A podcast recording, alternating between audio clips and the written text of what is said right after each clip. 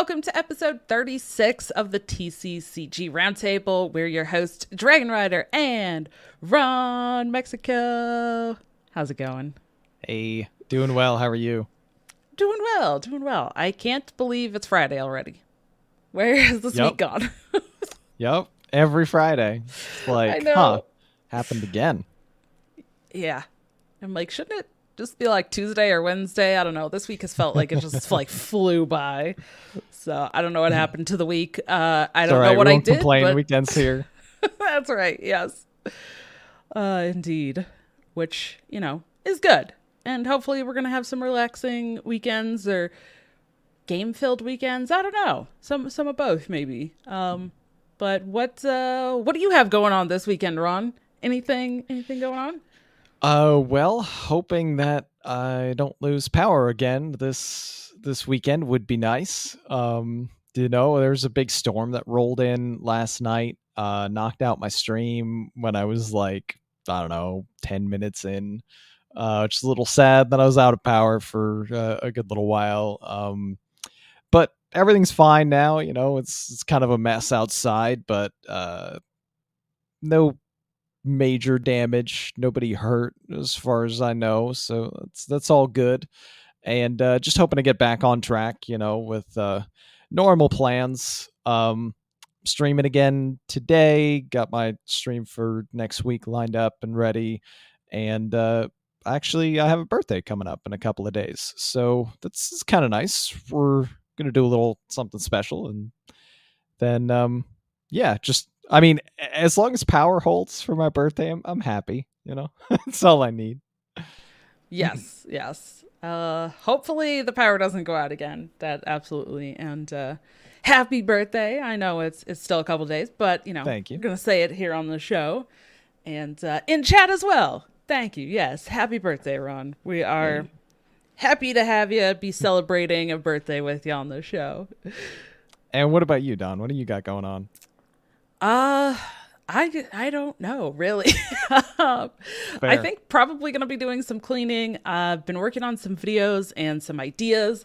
I'm already thinking about some uh, fun things for like October, Halloween stuff. So I'm already trying to plan some uh, some things that I can record and, and get put out, you know, early October because that is coming up. So hopefully I can get some of that stuff uh, worked on in the next couple of weeks. Um, and other than that, just playing a bunch of card games and you know seeing what what I can figure out in terms of cards and learn new games and get info on stuff and Living the life. Oh, yeah, yeah. we'll, we'll see. It's a. I, I am realizing though, as I play some of these games, I'm like, especially when I'm trying to teach other people. Uh, so I was trying to like teach um, my mom. My mom and I were playing some Lorcana last night, and I I start to like tell her the different words, right? Exerting, and we're challenging or questing, and all this, and it's just like got to the point I was like, it's tap, just just tap, because like she knows magic. Rex Yeah. is like just it, it's tapping, or you're attacking, or you, so you know it's it's kind of funny just looking at like all of the uh you know the different terminology across the different games and it's like okay all these games trying to use different terms you know and it's just like okay They got to just- stand out. this. You know, yeah They gotta stand just- out they can't just Yeah. use someone else's game words. Right. Yes. You know, and and we've talked about this, but like you know, Disney, right? They can't. uh You can't say that something died or went to the graveyard. oh, no. no, it's Exile. banished. Yeah, Banished, Banished. it. Yeah. So it's like, okay, got can't say that it died. No, it's banished. gotta gotta say it right, you know. so, uh, it's exactly in chat. Yeah, DW say it's ink, not mana. That's right. It's not land. It's not mana. It's ink in your inkwell. go. You gotta, There you you go. know. You gotta be different. gotta be correct there. So uh yeah, that that's just something that like I've I've realized and you know, just reading a bunch of different like game rules and mechanics and trying to work on content. It's like I got to make sure I get all these words right, you know, especially if I'm working on stuff that's like trying to teach a game. I can't say the thing wrong. I can't say it incorrectly. I maybe can make the comparison so that people understand, but I gotta use the the right terminology. So uh, that's been something that I've realized more recently. It's like, ah, okay, I gotta I gotta focus on that so that I don't say things wrong. Oh, yeah, but it's good. It's good. Um, we also do have the I know we we've been talking about this, but we are participating in a SolForge Fusion digitize charity event that's being run True. by Casey Kidd, who was our guest uh, back in the end of May, uh, and it's it's in the auction part, so it's kind of interesting, right? We're all kind of uh, putting in our like bids uh, during this auction part of the of this event to kind of pick our draft order. There's eight teams, and then we'll get to uh, you know in that order. Whoever bids the highest will get to pick their their deck first that they get to use. Um, but all of the proceeds are going to the National Alliance on Mental Illness nonprofit organization. So, you know, it, it doesn't feel bad to uh, bid a little bit more. It's like, all right, well, you know, this is this is going to charity. So, uh, we'll definitely be keeping everybody up to date. We'll have our first match coming up next week, and then we'll have, I think it's three weeks worth of matches uh, all throughout September. So we're getting prepped for that. It's it's exciting. I'm ready um, to digitize. We're gonna we're gonna be right. jamming those digitizes it's, it's part of the rules that you know we have to whenever we see it. And immediately are required to play it uh, even if it will uh, not help us uh, and will right. only help our opponent. So it's a very fun little like wrinkle added to um, the the concept of the game and i'm looking forward to it. That's right yes. I am totally ready to buff my opponent's uh, creatures on the board. Let's go. Well it's gonna be totally good. ready uh, but yes, there is a GoFundMe. Uh, if anybody outside of the event does want to uh, add to that, there is that link. Uh, so we'll definitely have that available um, at the beginning of every week after matches are posted. People can uh, put bounties on players or teams. So absolutely welcome to you know put a bounty on us. totally, if you if you want. I'm not sure that uh, it's going to be very difficult for our opponents to uh, take us down, but you know, hey, that's uh, it's more money for charity, right? So uh, we're we're excited to to be doing that. We'll keep everybody updated on how those games are going, and maybe even be able to showcase some of those games or uh, chat with our opponents or something on the show. So that would be that'd be a lot of fun. Absolutely. All right. Well, that's what we have going on uh, what is our term of the week for this week, Ron? What do we get? So this week, um, not an actual keyword or anything like we've discussed in previous weeks, but kind of just a, a way to characterize a deck. Um, this week, our term of the week is solitaire, or like a, a solitaire type deck that people would kind of casually refer to something as. And essentially, just what it means is a deck that is trying to just play its own um, set game plan, set win condition that is sort of without interaction from opponents. So uh, a lot of people will derisively refer to it as a solitaire deck or this person is playing solitaire basically because why would you be playing this two person or multiplayer game when all you want to do is just play this game by yourself assemble your combination of cards play them in order and win the game without the opponent being able to stop it? Um, it's it's one of the many strategies that can be very viable in games. Uh, often it's like a referred to with an abbreviation of OTK for one turn kill. Uh, and you know, it, it, it can be something that rubs a lot of people the wrong way. I know I personally don't love facing decks that I can't really do anything to stop once they have all of the things. Oh, oh look, they have all the things now. The game's over. They play them and win. Um, so like I've been known to be to refer to something as a solitaire solitaire deck and like roll my eyes in annoyance.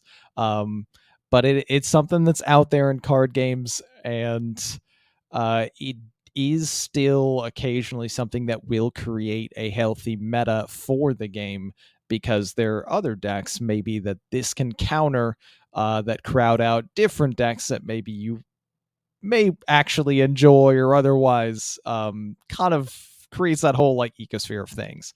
But uh, an intriguing little name for uh, a strategy. Yes, and I I don't really know when this term kind of started getting used. I feel like it's been around for a little while at this point, but I don't feel like I heard people kind of referring to that up until maybe like the last couple of years. So it's really hmm. kind of started, you know, up more recently, I would say. You know, some of the terms we've talked about kind of sparked from you know early magic cards right from like 25 years ago or something like that but i feel like the term and the way that people are using solitaire or solitaire deck has kind of been one of those more uh, more recent kind of terminologies right. So i haven't i haven't ever heard anyone refer to a deck as a solitaire deck and mean it as a compliment it it has not been an affectionate True. term yes um. yes yeah it's just like it, it's one of those things where um you know you are playing a different kind of game than your opponent is playing a lot of times if you're not playing the same deck then your concept, and I'll use Hearthstone as an example because I always go to Hearthstone. Uh, your concept of what Hearthstone is as a game is fundamentally different from the game that your opponent is playing if you run into one of those so called solitaire decks. Uh, something that I think we're going to kind of discuss a little bit more in our roundtable topic, our main topic uh, for today. But uh, yeah, it's it's been it's been an interesting term. We'll put it that way. interesting term to uh, see getting used. Uh, so, thank you for that, Ron. Absolutely. And I think it's time to get into some news. Are we ready for news? Let's do it. All right. General news uh, I mentioned this previously, but uh, the Star Wars Unlimited by Fantasy Flight Games uh, was announced earlier this year in May. It was demoed at Gen Con, and I believe they're also doing some demo stuff at uh, Spiel. I don't remember when that is, if that's happened already or not, uh, but that is like a, a gaming event in Germany. Uh, but that uh, Star Wars Unlimited will be releasing sometime next year in 2024. Uh, so definitely kind of looking forward to that. And uh, just wanted to mention that again because in our roundtable topic, we're going to dive into that a little bit as well and kind of mention that. Uh, in some less exciting news, uh, we have some news that Sheldon Menery uh, who is a very like well-known uh, judge. He was he was a judge, a Hall of Fame judge, and known as kind of the pioneer, kind of like the father of the commander format.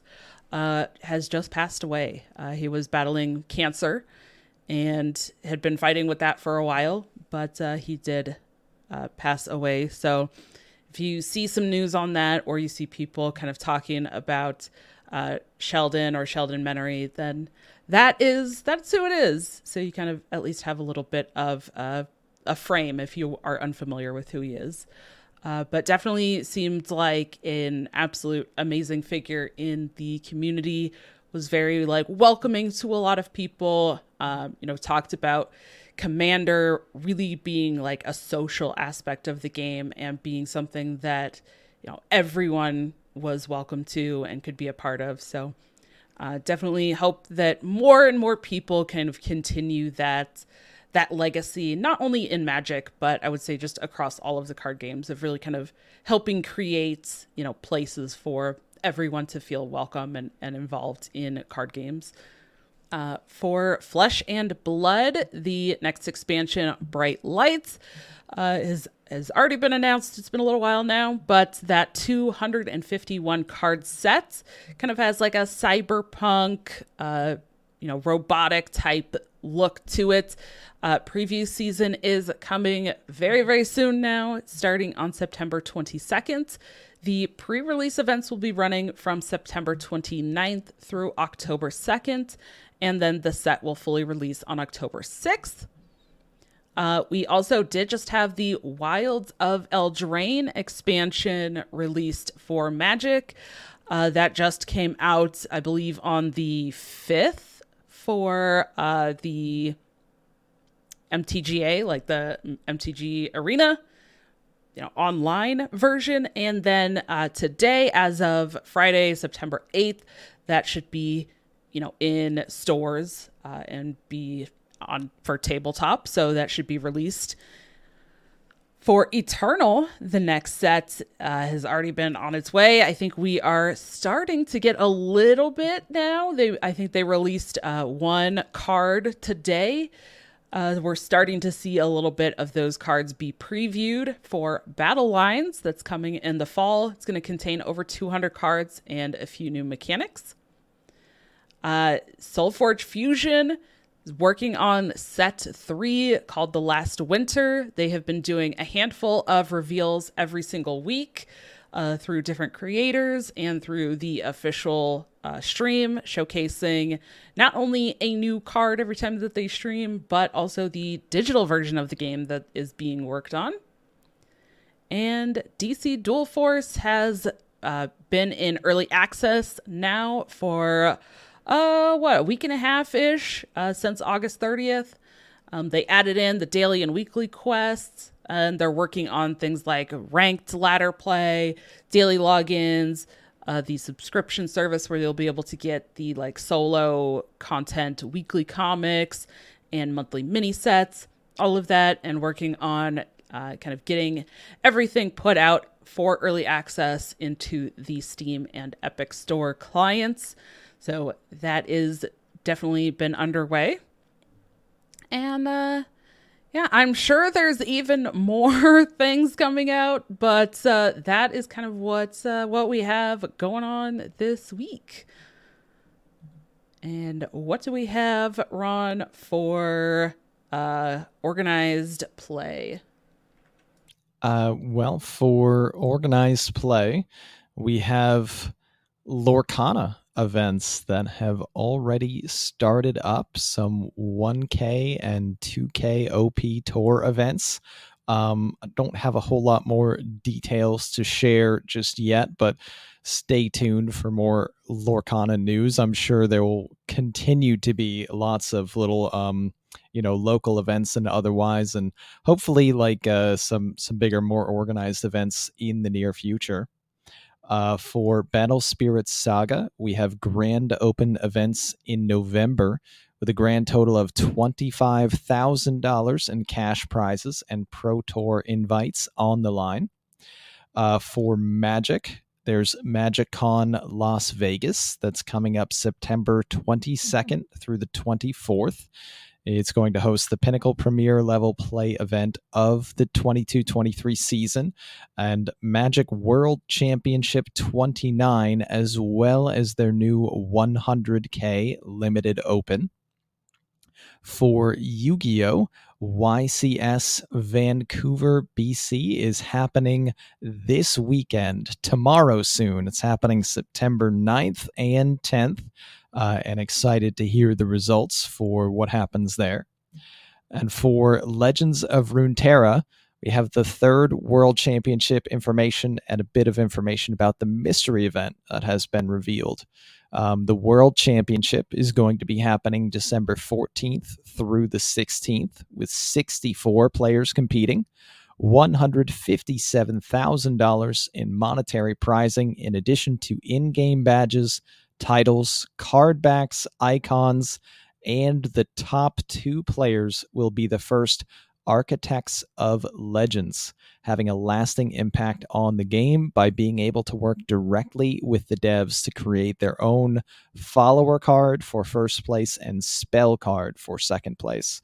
Um, a final last chance qualifier will run November 25th through 26th for two spots that lead directly to the World Championship in December, and qualifiers from previous Runeterra Opens non Worlds qualifiers from each region. And some creators will be invited to a special event in the early part of 2024 at the Riot campus in LAX to get a sneak peek at some of the things planned for 2024. Lots of exciting things there. Uh, I will be perpetually jealous of this Runeterra news as a Hearthstone player, but who knows? Maybe someday it'll change.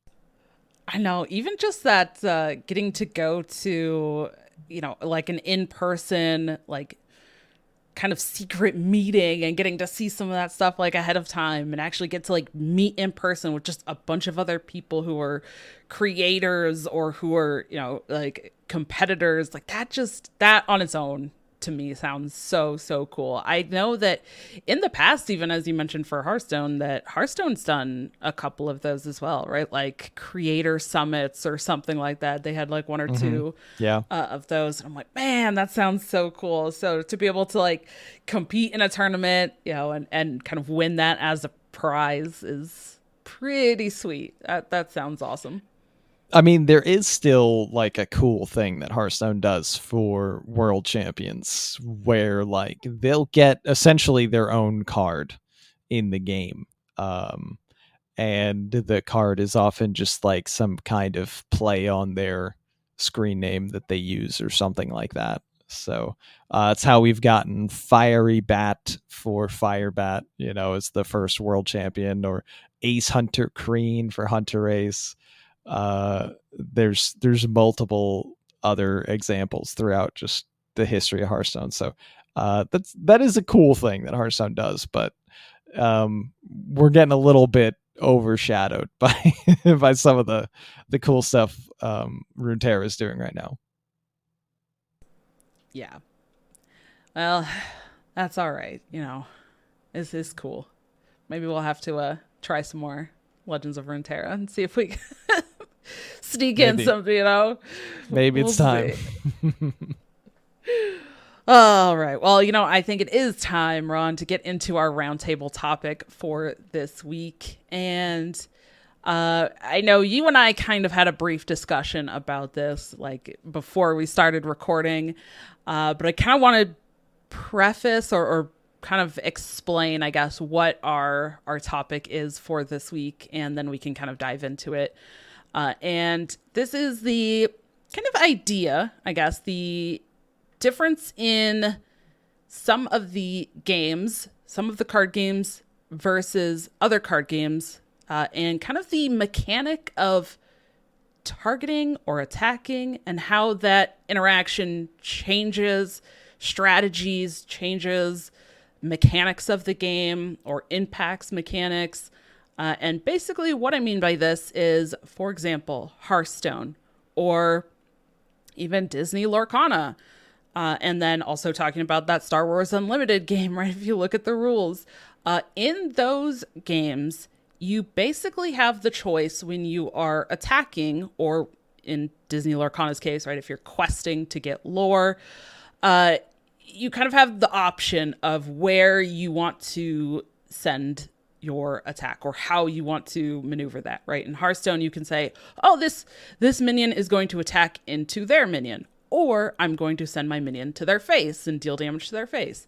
Same thing in the rule book for the Star Wars Unlimited. You'll be able to uh, attack something that's like on the board, or you can attack their base directly, kind of like attacking face in Hearthstone. Always go face. That's right. Always face. Always face. But other card games like Magic, uh, even like Eternal, um, I believe Eternal, uh, Legends of Runeterra that we were just talking about, right? You kind of just say, these things that I have on the board are attacking just in general. And then your opponent has the option to defend and pick which of their things is going to block your things.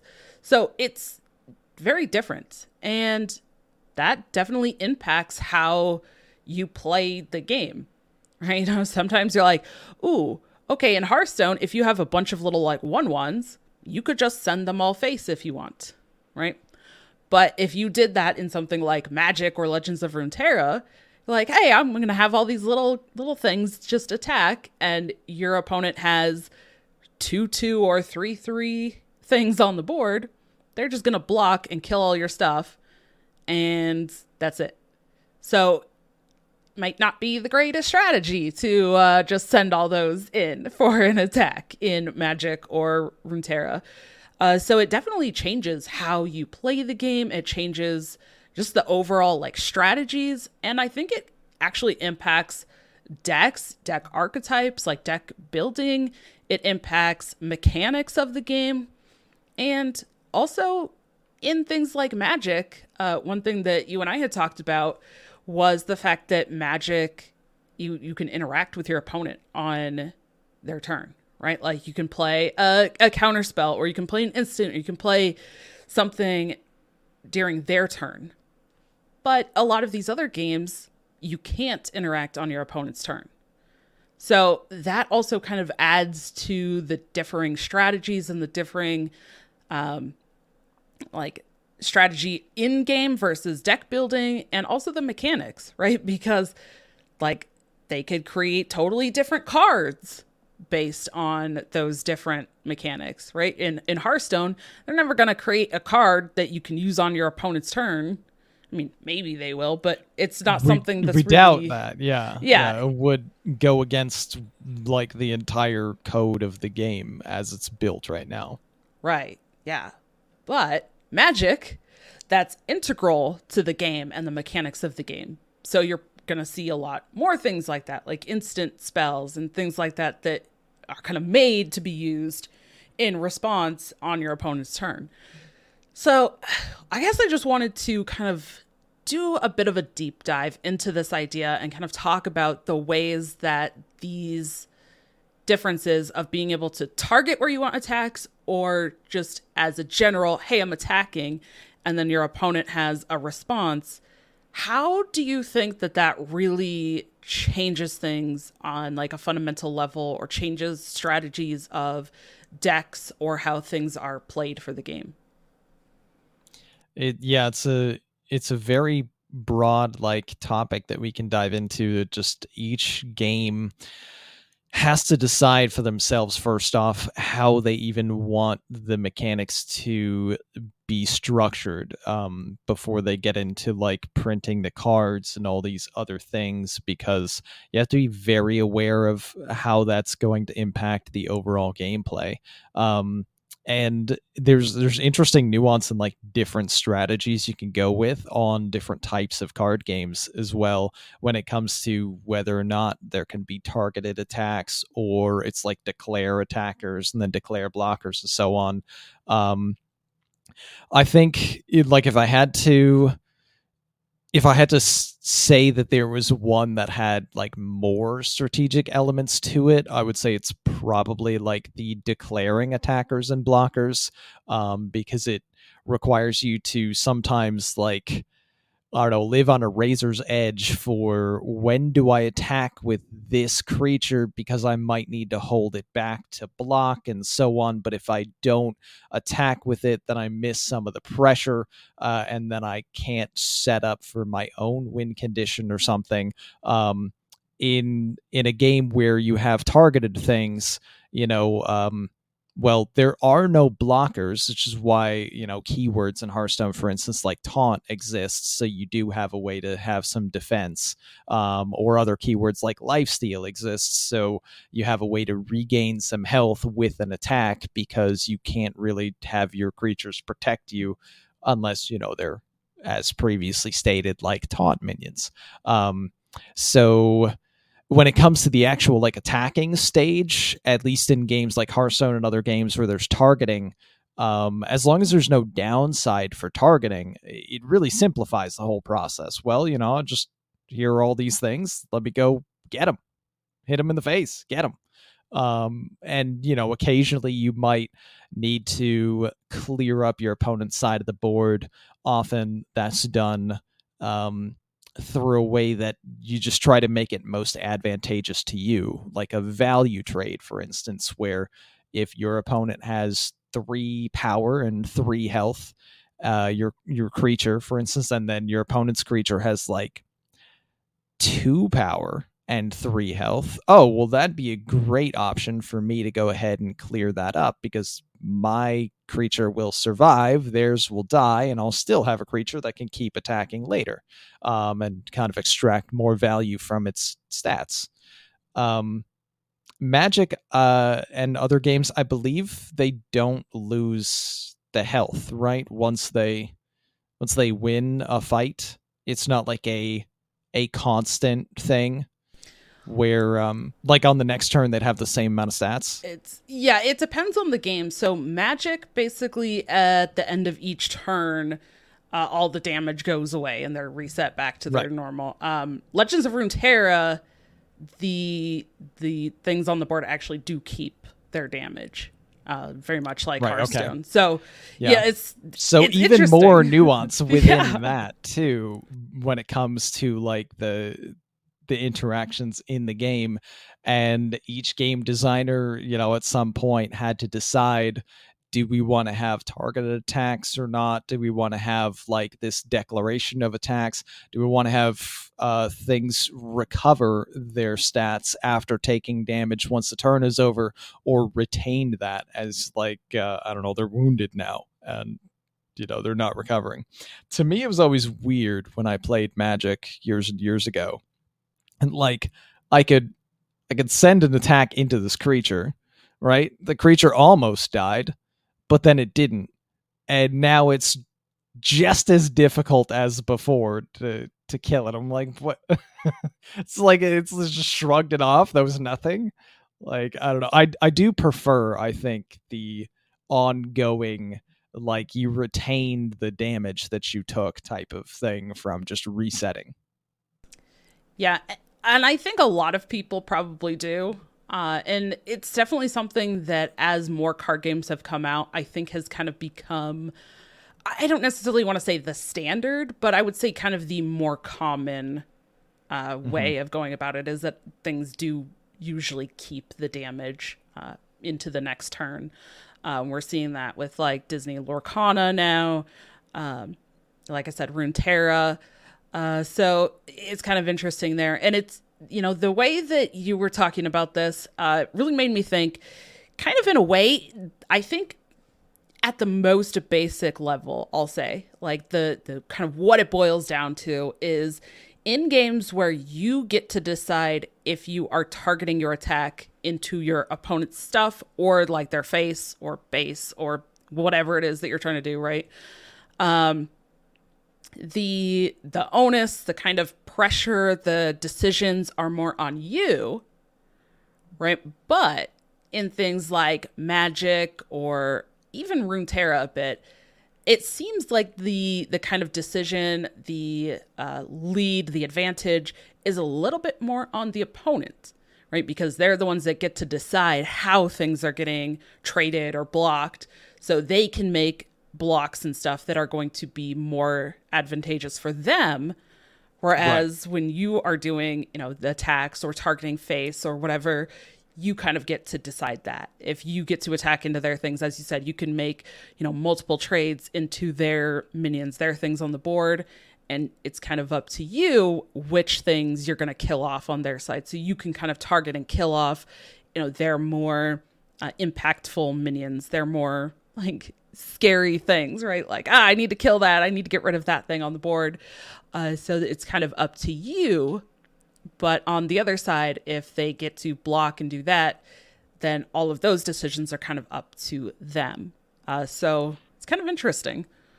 Creates a different uh, level of strategy there as well, where um, if you have less control over how you want your attacks to go, then you have to try to set up a scenario in which case all of your attacks will be advantageous. So it doesn't matter how they choose to block or not block, it will never help them.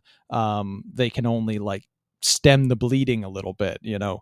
Um, so I don't know. I, I think in a way that creates maybe some longer games or different uh, interaction with how you need to approach uh, your plan to win the game, and uh, you know it's that's something that I can I can really see how it developed, especially in a game like Magic, which you know started a long time ago and uh, has been a physical card game, uh, the trendsetter for all these things too. So they're kind of the the ones exploring new territory and establishing all these different rules that people maybe either like or don't like. And then other games kind of build off of that and deviate as they see fit for well hey i liked this but i didn't like that. Um, and in a digital game like hearthstone for instance uh, they generally would want the games to go a little bit faster. So hey uh, you have more agency when it comes to how you want to um, to have your attacks go when it's your turn and you get to be the one attacking rather than your opponent sort of dictating how this is going to go so they can set up the best way for them. Yeah, it's kind of interesting to see that, I guess, timeline or like chronological progression if you look at like when games were released and kind of what games came before them because I think you know, as you said like Magic was kind of the the first card game that really started all of this, right? And I, I would say Hearthstone is probably arguably the most influential like digital game. Hearthstone's probably the game that really kind of created the digital era of card games.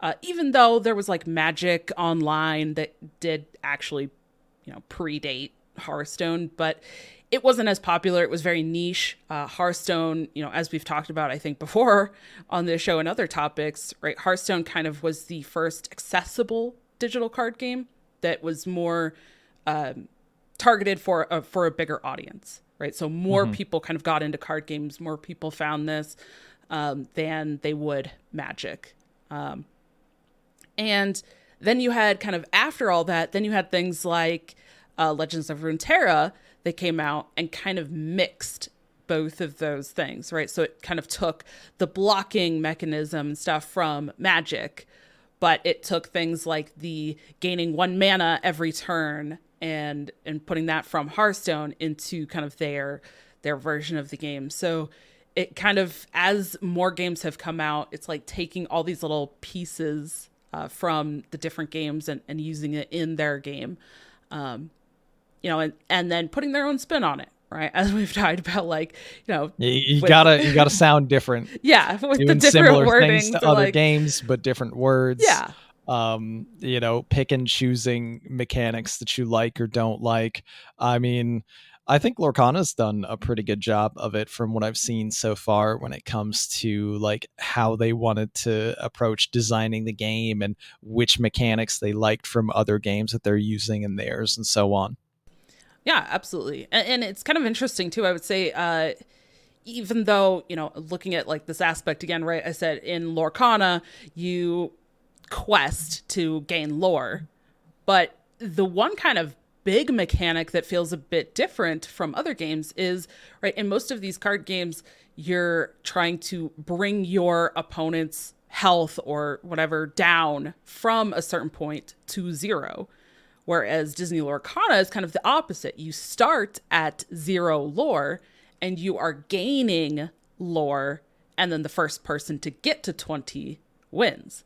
So it, it's kind of instead of like, oh, I'm damaging my opponent or I'm doing, you know, that against them, it's like you're working for your own goal so right. it's kind of interesting. It's a clever way to clever way to spin it. Essentially, yeah. you could say that the you know the minion or creature is still dealing damage and that damage would be reducing the opponent's life total from 20 to you know lower and lower but instead it's just saying that you're increasing your own. Like it's it's a clever way to disneyfy yeah. it right? Just yes. be like no we're not hurting each other here. Exactly. Nobody's dying. Yes. But i think it i think it is interesting to look at because all of these mechanics you know as we talked about right they they change kind of the way people play or cards that are mm-hmm. created uh, so if you look at certain mechanics um, even in some of the card games uh, like when you have games like magic or legends of runeterra that have blockers right you declare blockers uh, you also then have mechanics that are added in things like uh, elusive in Legends of Runeterra, mm-hmm. right? Or flying in Magic. And then you have uh well, Legends of Runeterra, then it's like, okay, evasive or uh, elusive, you can only have, you know, other creatures, other things that have elusive, you know, can can trade or target those. Uh, in Magic, right, you have flying, and then creatures that have reach or flying can then defend or attack into right. other flying creatures, right? So it kind of adds another level of like mechanics and keywords and, and design aspect, like from the actual design space. Uh, whereas you don't really need that. Like, what would be the purpose of something like that in something like Hearthstone, right? You not re- not really. You have uh, taunt, at, I guess, at most, kind of... At most, you'd probably have something that could ignore taunt, which is right. in and of itself an actual mechanic that has been printed in Hearthstone. Yep. Mm-hmm. Um, and I think I've only seen it on one card, and that was Kayn, the Demon Hunter card. Uh, which yeah. is a favorite of mine. I love that card. the face plays st- taunt. Me still go face. Uh, it's, it's exactly. fantastic um, but uh, uh, like it, it's just cool that there's within whatever mechanic you choose to to go with, um, you then enable yourself kind of i guess the design space to work with. How do we want to allow additional strategies to interact with this mechanic that we've chosen? Um, so even something like uh, Hearthstone with targeting. Uh, there's an example with Kayn of of one of the ways that you can bypass something. Um, when it comes to declaring attackers and blockers, there should often at least be some kind of downside to like declaring an attack uh, and mainly that is like the creature itself has to tap so then it can't block on your side um, so you have to determine hey when is it okay for me to do this and when is it not okay? And that also enables different things to be printed like this minion doesn't or this creature doesn't tap when attacking. So it's able to attack and block at the same time like as a special ability. Maybe you have to pay more use more resources for whatever the case may be uh, and nuances just kind of continue to spill out from there and that's what we all love so much about card games um, you have your basic rules, you have your mechanics for how the game works, and now let's break them. now let's yeah, break them and let's play around much. with them and find a way to cheat the mechanics yeah. of the game so we can yeah. win. Right? That that seems to be the the goal of every card game player at the heart of it is I'm going to break the meta. I'm going to break the game uh, so that I can do something really powerful and cruise to victories. Yeah, yeah, exactly. And it, it's also pretty interesting because then once you start getting, I, I, would say, even like, again, the kind of era of digital card games and, and all the technology that we have now, right? Um, information is so easy to access and you can get deck lists and strategies like immediately, right? Mm-hmm. Um, and it's kind of also shaped the way that ultimately all of these mechanics and the deck strategies then start to uh, turn into and like change the meta overall of a game right so if, if people are trying to break these mechanics and say oh okay well uh let's say in magic hey i'm just going to build a deck with all flying creatures because then if my opponent doesn't have flying or reach I just get to attack and they can't do anything about it, and I'm sending all this damage, you know, yep. to them because Good they luck can't blocking block. this. Um, you know, and then if that strategy becomes popular, then people say, "Oh, okay, so people are just playing a bunch of flying. So then I'm going to play flying and reach," or they come up with mechanics or or ways to kind of interact with that, right? And then it just keeps developing and changing from there. And you see that in every game, right? That's kind mm. of how uh, all of the metas and, and all of the things develop. But I think ultimately that you kind of hit the nail on the head when you said that basically that's how it all starts is people saying, okay, here's the mechanics, here's how these work, here's right. this specific keyword or the specific mechanic of a card. I'm gonna break it. and yep. then and then everybody else has to go, uh, how do we play against that breaking thing right so then it changes and yeah. um it's also kind I'm of gonna... interesting oh go ahead oh i was gonna say you know looking at um like the difference of how certain games also take into account like the end of your deck right because uh in some True. some yes. games they say oh once you can't draw a card anymore from your deck you just lose but then some games turn it into fatigue damage. And even in that, like fatigue damage is different across all of the different games. Um, but that kind of adds to different uh, strategies and interactions, right? Because in some games, I would say mill type decks where you just want your opponent to draw through their deck and then end the game. Um, in some games, I think mill strategies are much more prevalent than in other games. And I think that speaks to the way that the game ends based on the end of the deck. So it's just absolutely it's so interesting, like looking at all these different mechanics and like how can you interact with what they're doing on the other side of the board or not, or who's kind of in control of the overall decisions during a turn changes the way that people build their deck or the strategies that they try. Yep. Figure out what's your win condition um, with the game itself, and then figure out your approach to how you want to win that game. Um, in the example of like attackers versus blockers, someone might have the idea oh well i'll i'll run a bunch of flying creatures. Like uh, i i have a a very fast deck full of uh, mosquitoes i don't know and they can all fly so you can't block them. Good luck. And that is now prevalent well now there's uh, a new deck that has risen and it's a deck full of spiders and they're blocking and killing the mosquitoes but the spiders are going to lose to like some other bigger land-based creature that then stomps all over the spiders. I have a deck full of dinosaurs. Good luck with your spiders, you know, and and then uh, it just keeps going from there. So uh, often what happens is counters develop to a particular popular strategy no matter what strategy it might be there usually is something that will be good against it or counters the uh, the concept of what that deck is doing. Um, if there's a deck that wants to mill you and make you draw everything so that you just have too many things and you can't play them all, well, it's probably going to lose to the deck that always runs out of cards in their hand because they're spending them all really fast because they're really aggressive and they're just running you over. The last thing you want to do as a mill deck is give uh, like use your central strategy which is giving your opponent cards when all they want is more cards so they can beat you faster you know and then on the flip side of things like that aggressive deck is is probably losing to a deck that's really slow and careful and is clearing every board and is very deliberate has more expensive things but when that deck runs into the mill deck oh god oh god what do i do?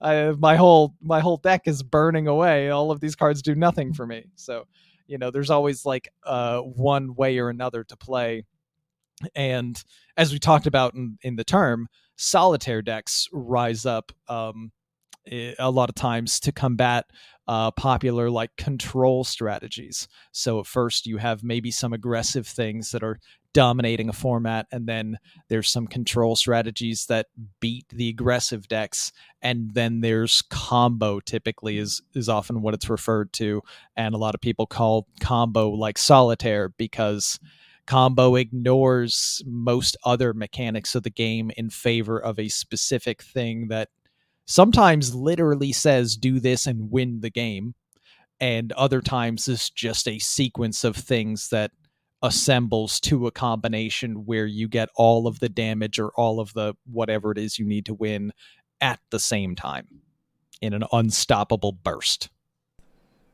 Yeah. It, okay, so let, let me ask you. I think you know, and I'm pretty sure that we talked briefly about this before we started recording, but I I would like to hear your thoughts on do you think that the impact of getting to choose where you are sending your attacks versus not being able to. So games that, you know, your opponent can declare blockers. Uh, do you think that that ultimately impacts the amount of kind of quote unquote solitaire decks that are prevalent in a game? It's a good question, and I'm not sure exactly how to assess it because um, I think there's there's too many other things going on with the the background like designs and other different elements of the game itself. So for instance like Magic has a way to interrupt and interact with your opponent on their turn. That's a game that has declared blockers and no targeting, but I wouldn't call declared blockers and no targeting the influencer here in preventing like a solitaire style. The influencer in preventing the solitaire style in that case is like being able to act while your opponent is doing things. Um, for other games, I mean, I do think maybe like it leans a little bit more towards if you control your targeting, then the solitaire deck, the rise of solitaire decks is more likely to happen just in a vacuum. But I I don't know if that's a big enough determining factor uh, to say that like that would just always be the case for one versus the other. Totally fair. Yeah. I, I, think it's kind of a stepping stone, but as you said, there's a lot of other factors that play in. And I think this is also where uh, you kind of have mechanics and keywords that come into play that make a difference. Um, you know, when you have more keywords or mechanics in a game that can challenge that, like in terms of design, right? You want space for every type of deck, right? You want space for multiple deck types to be available. There are people who love mill style decks, who love combo style and OTK decks that, you know, just work towards their own game plan. Um, but there's also people that don't like those style of decks or don't like playing against those style of decks. So it's kind of interesting to see how like the mechanics and keywords of a game kind of come in sometimes and, and change that, prevent it a little bit. Um, and then maybe you know add like a rotation let's say for standard when cards go into wild you know that can kind of impact. And then you might see a little bit of a rise of those card you know or type of deck again.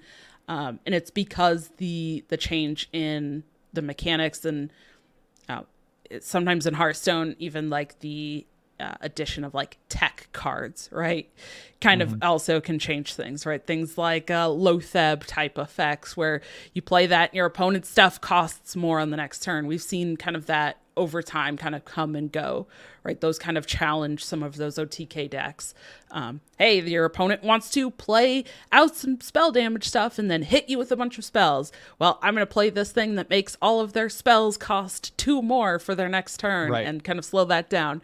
So it's, it kind of creates this like loop, I would say, of not only the choice of, hey, I get to target where my attacks are going, or I can build a deck and I have a strategy of just playing all these things from my hand, but then there's specific cards or specific keywords and things that um, developly, uh, de- that's not a word, developmentally, the the devs and creators of the game make those you know keywords or specific cards that counter that. So it's not necessarily just that like, oh, you get to target, so then that strategy can run wild or not because then there's things that are kind of weaved in throughout right. that that challenge those. So it's I don't know, it's just interesting. I was just I don't know. I think I was thinking about this as I was falling asleep last night. I'm like some games you get to like target where you're attacking or not and your opponent really can't do much about it. But then in some games you just kind of say I want this thing and then your opponent says mm, no or or not. so I don't know. I was just I was thinking about it last night in bed and I just thought this is kind of really an interesting topic and, and to kind of dive into and, and talk about how games and how the mechanics of a game or even how the devs of a game will think about creating cards based on those basics of the game is just actually like so deep. It's it's very interesting. And you also brought up uh, an interesting element that could probably even be its own topic, which is tech cards.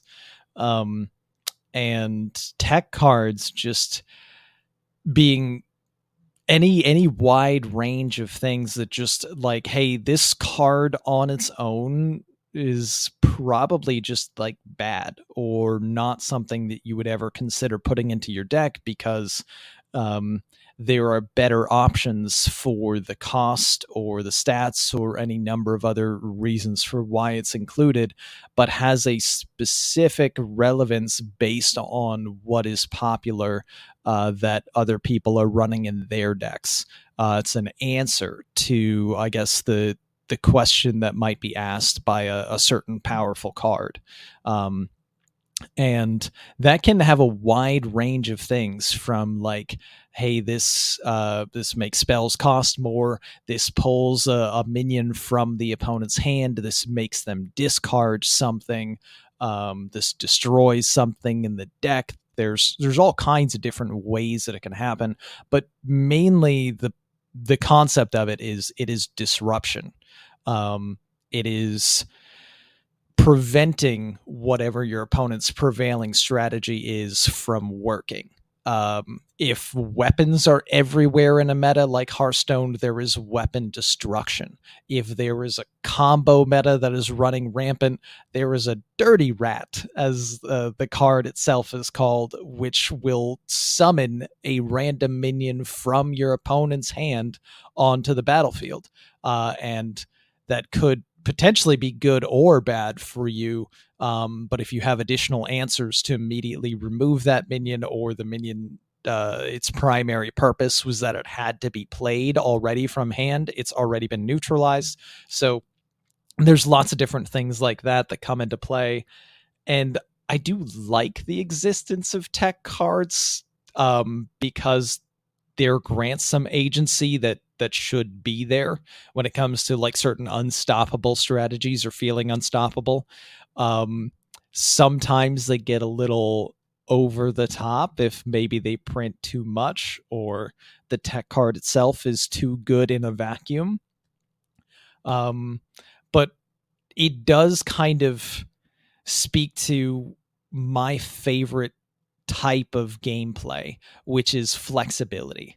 And I love when an archetype or or a way of playing is not confined to just that way. Like if you're playing an aggressive deck, maybe you're not always the aggressor. You have some options to pivot to a different game plan and play slower remove things now you're starting to control the game. Uh, on the flip side you know your combo deck that needs to draw assemble all of its pieces and win in one turn maybe can win a different way by playing really aggressively or something in in a situation or a control deck all of a sudden starts playing really aggressively because it recognizes the matchup and has the ability to do so with the type of build that it has that's where things get really cool in card games and i really like them is hey we can we can flex things for not just one way. I typically call those like secondary win conditions when you can kind of change up how you play right? Like yeah absolutely. you know you look at a deck and you're like oh okay this deck wins by uh, killing my opponent with multiple spells over the top to their face but you can also play minions and hit them in the face over a couple of turns and win that way. Yeah. Uh, so yeah. Sometimes the little support guy that drew you some cards yeah. to get to your combo is also the little support guy that could and winds up pushing like, you know, five or eight damage to the face or something, and that's just enough that you needed to win the game. And those kinds of things are pretty cool uh, when they happen in card games to me. Yeah, yeah. And I don't know, I, I feel like maybe that is kind of a little bit easier to make work in games where you are the one kind of making those those decisions right of where you get to like target your attacks and stuff. Um you know, I, I kind of feel like that allows for a little bit more room like that. Um and i would also say i think in a game where your opponent doesn't get to interact on your turn that's kind of where those tech cards uh, fill that role in those games, mm-hmm. right? Whereas, yeah, you're still playing it on your turn, but it's kind of interacting with your opponent's next turn, right? Like in Hearthstone, right. you know, the card will say, you know, next turn on your or on your opponent's turn, their spells cost two more, whatever. So it's it's still in a way interacting on your opponent's turn without actually interacting on their turn right. directly. I mean, you still sit so, there until they click the end turn, but you know. yeah, yeah, exactly. So it's again just another example of how the kind of mechanics or the card design is influenced by the base mechanics of the game. And it's like, okay, kind of there we go. There's another example of that.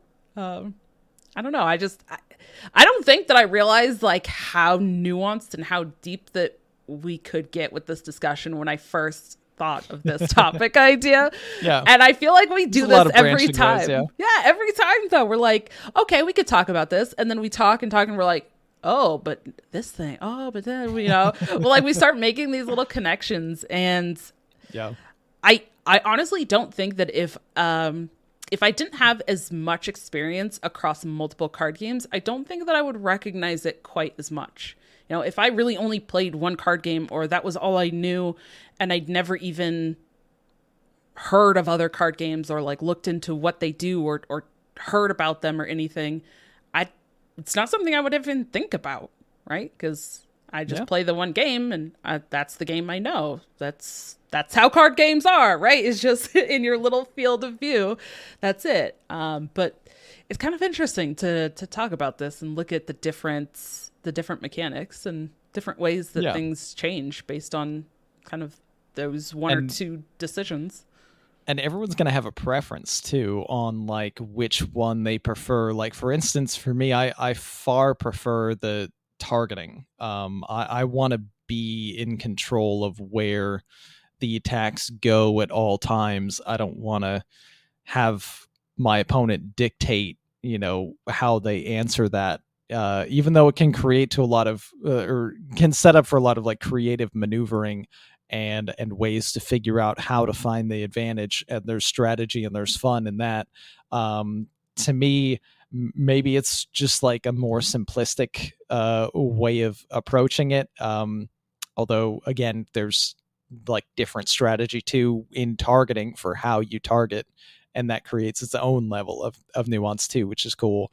But like i, I think i'm always going to prefer the targeting but it's not to say that one thing is ever better than the other because there's just so many different ways that you can go and it's it's one of the things we love the most about all these different card games and and also maybe the primary reason Dragon is always playing as many card games as possible. Like, show me more mechanics, show me new things. I've got to discover more, and that's awesome. That's right. Uh, something to celebrate. And, you know, speaking on that, we didn't even talk about games that use lanes as a mechanic either. Oh, yeah. because that's another Or auto too, battlers right? like, at all, you know? That's, yeah, that's a whole thing. Yeah. I mean, uh, you know, it, even in some card games, right, they use lanes. And then it's like, oh, okay, well, uh, attacks might be automatic to your opponent's face. But then if there's a an opposing creature or opposing thing in that lane, then that's when you have the block. So it's kind of like, kind of like declaring blockers, but it's a little bit different still, and that's a mm-hmm. whole nother thing. And it's like, I don't know, I just I I love the different the different aspects and how it's like you can kind of see the cascade effect just by saying, "Hey, are we allowing targeting attack or not?" Right? Like this is this is all building great. uh your knowledge for developing a brand new game in like 20 years. I'm looking forward to it. you know, oh my god. This is something that I have thought about for the last several. Oh, like, oh, should I, I need to just make my own card game? Like, should I? But oh, uh, that's yeah. We don't. We don't want to. We don't need to get into that. Not yet. Oh gosh, no. Uh, but uh, I think that was a really, really good discussion, Ron. Thank you for for joining me in that and and my pleasure talking about the differences because, like I said, I think that got even deeper than I expected it to. So I love it. Um, do you have any other like final thoughts or closing thoughts on that topic before we kind of close out? Remember to go face. That's right. go face. Go for the lore. Quest quest away. That's right. It's the best strategy. All right. Uh well, we just want to say thank you to everyone for joining us this week for uh you know joining us each and every week as always but uh let's kind of talk about where you can reach out to us in case maybe you want to join on the show or you would like to have us uh, interview somebody specifically that you know you can reach out to us at uh, tccgroundtable at protonmail.com. You can check us out on Twitter at tccgroundtable. And even on Twitter, there, our top pinned tweet, you can find the link to join in our Discord. Uh, we have some discussions on there, share some news and some links, different stuff going on in there. So uh, we'd love to have more people interacting in that Discord channel. Uh, if you want to check out the uh, video version of our show, you can find that on my YouTube channel, uh, youtube.com Dragonrider TCCG. And you can find the show wherever you listen to audio podcasts as well. Uh, we are a little bit backlogged. I apologize. I'm working on that and getting that updated and, and uh, caught up, but um, that will be caught up very soon, hopefully. Uh, but you can check out the show on your audio catchers as well. And, you know, if you want some physical swag, things like playmats, dice, uh, maybe deck boxes, even customized stuff, you can get all of that through Inked Gaming, which is uh, affiliated with the show. And if you use our link, then you actually help directly support us as well. So definitely would appreciate that. Or if you want to get uh, a monthly box that they send you, some some different uh, card game stuff, I have definitely looked into that. And uh, as soon as I'm able and have a little bit, you know, more uh, disposable income, I definitely want to get one of those because this is super cool. it's just like send me stuff every month. Send, send me card game stuff. Um, but uh, outside of that, Ron, where can people find you if they want to check more out from you? Uh, so you can find me on YouTube at Ron Mexico HS. You can find me on Twitter at Ron underscore HS, and you can find me streaming on Twitch every Monday through Friday at 7 p.m. Eastern at Ron Mexico HS. Uh, what about for you individually, Dragon Rider? Where can they find you? Yeah, you can find me on Twitter, Dawnie DK, D A W N I E D K. Uh, check me out on both Twitch and YouTube, but for now, kind of more YouTube, uh, both at Dragon Rider TCCG. Uh, and you can also hear me talking all about standard Hearthstone uh, each week over at the Doctor 3HS podcast. And, you know, I think that that is going to wrap it up for us this week. Thank you, Ron, and thank you, everybody, for joining us this week. And we will see you at the roundtable.